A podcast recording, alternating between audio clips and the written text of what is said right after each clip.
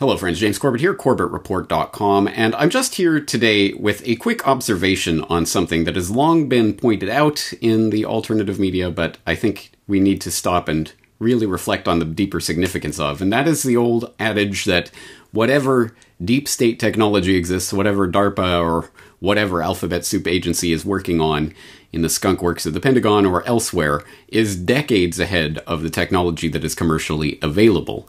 As I say, this is something of a truism amongst independent media and researchers, and it's something that strikes home time and time again as uh, certainly as I am doing research on the deep state and its various projects and and tentacles, uh, it comes up over and over. And, and that just came up in some research that I'm doing for a report that I'm currently working on behind the scenes. So I wanted to share this particular, just little gem of an insight with you, which really struck home for me to once again bring that that abstract idea home. I'm talking specifically about something that I'm sure we've all seen in recent years, but if not, here's a brief glimpse of it. This is the old Boston Dynamics footage of the workers trying to basically act as gremlins of some sort, trying to uh, get the robots off of the task that they're performing.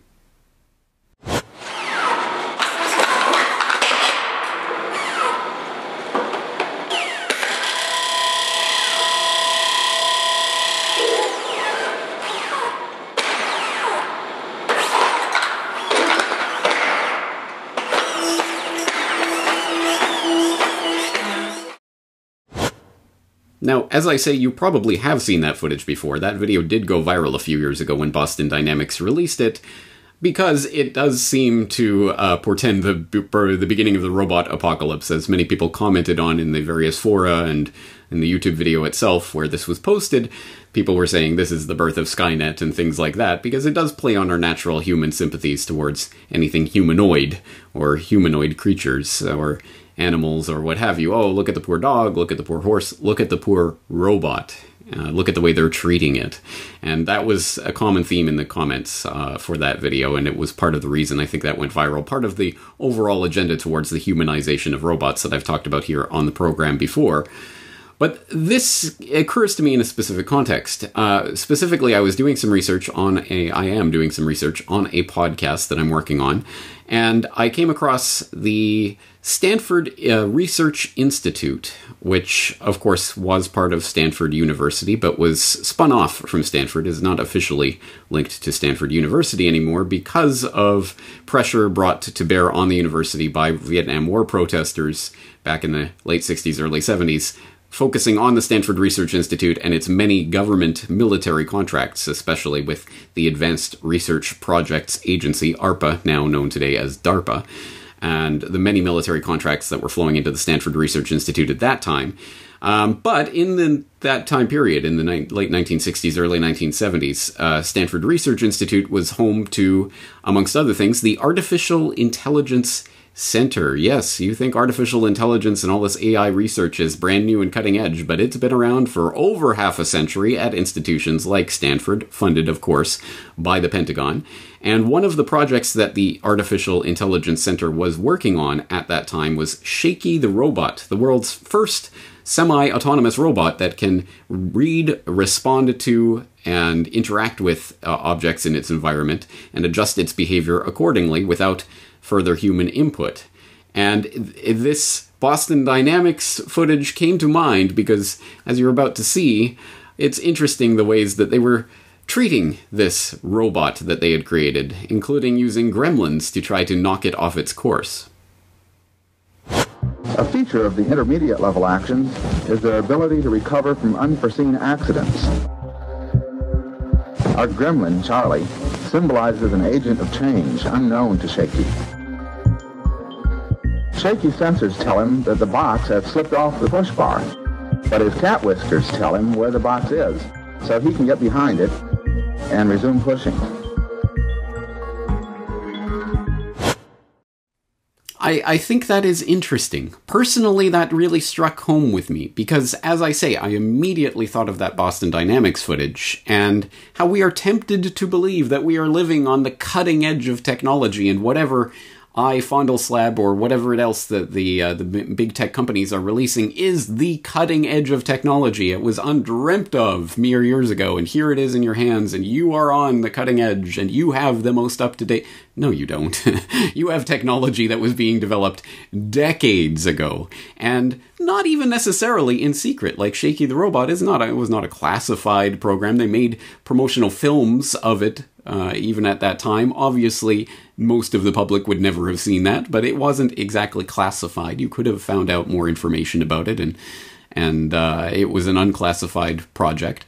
I- imagine what they have going on in the classified projects that we're not allowed to know. Well, more about that in the upcoming podcast that I'm referring to. But as I say, this is uh, just a window into that insight that, again, we've all heard, but it, it helps to have visual examples of from time to time that the cutting edge latest technology is often things that have been worked on and, and developed half a century ago that's just being modernized. And I'm sure developed. I'm sure it is further progressed than Shakey the Robot. Uh, there are differences, but the concept was there for a very long time. And as I say, who knows what's going on in the classified programs. And this is particularly important when it comes to what we really think is the cutting edge of cutting edge of newest technologies that's going to shape and change the world that we live in. Something like, oh, I don't know, deepfakes? Imagine this for a second. One man with total control of billions of people's stolen data, all their secrets, their lives, their futures. I owe it all to Spectre. Spectre showed me that whoever controls the data controls the future.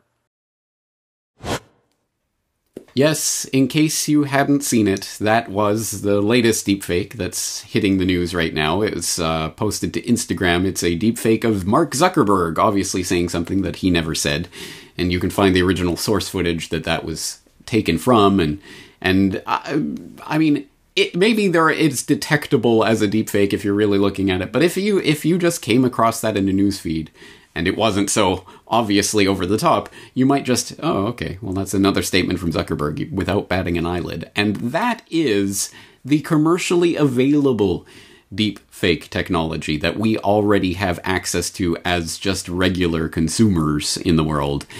Again, let's keep this in mind in the context of whatever technology is the cutting edge commercially is decades behind whatever is being developed behind the scenes. Can you imagine how much more thoroughly convincing the deepfake technology of DARPA or whoever else, whatever government uh, agency Alphabet Supers have behind the scenes? And as one window in, into that, I will point you back to Don't Believe Your Lying Eyes, a video that I did a couple of years ago now, pointing out as and reader emailed uh, me with the tip that you know they were talking about this exact technology two decades ago in the MIT Technology Review. They were talking about essentially deepfakes at that time, two decades ago.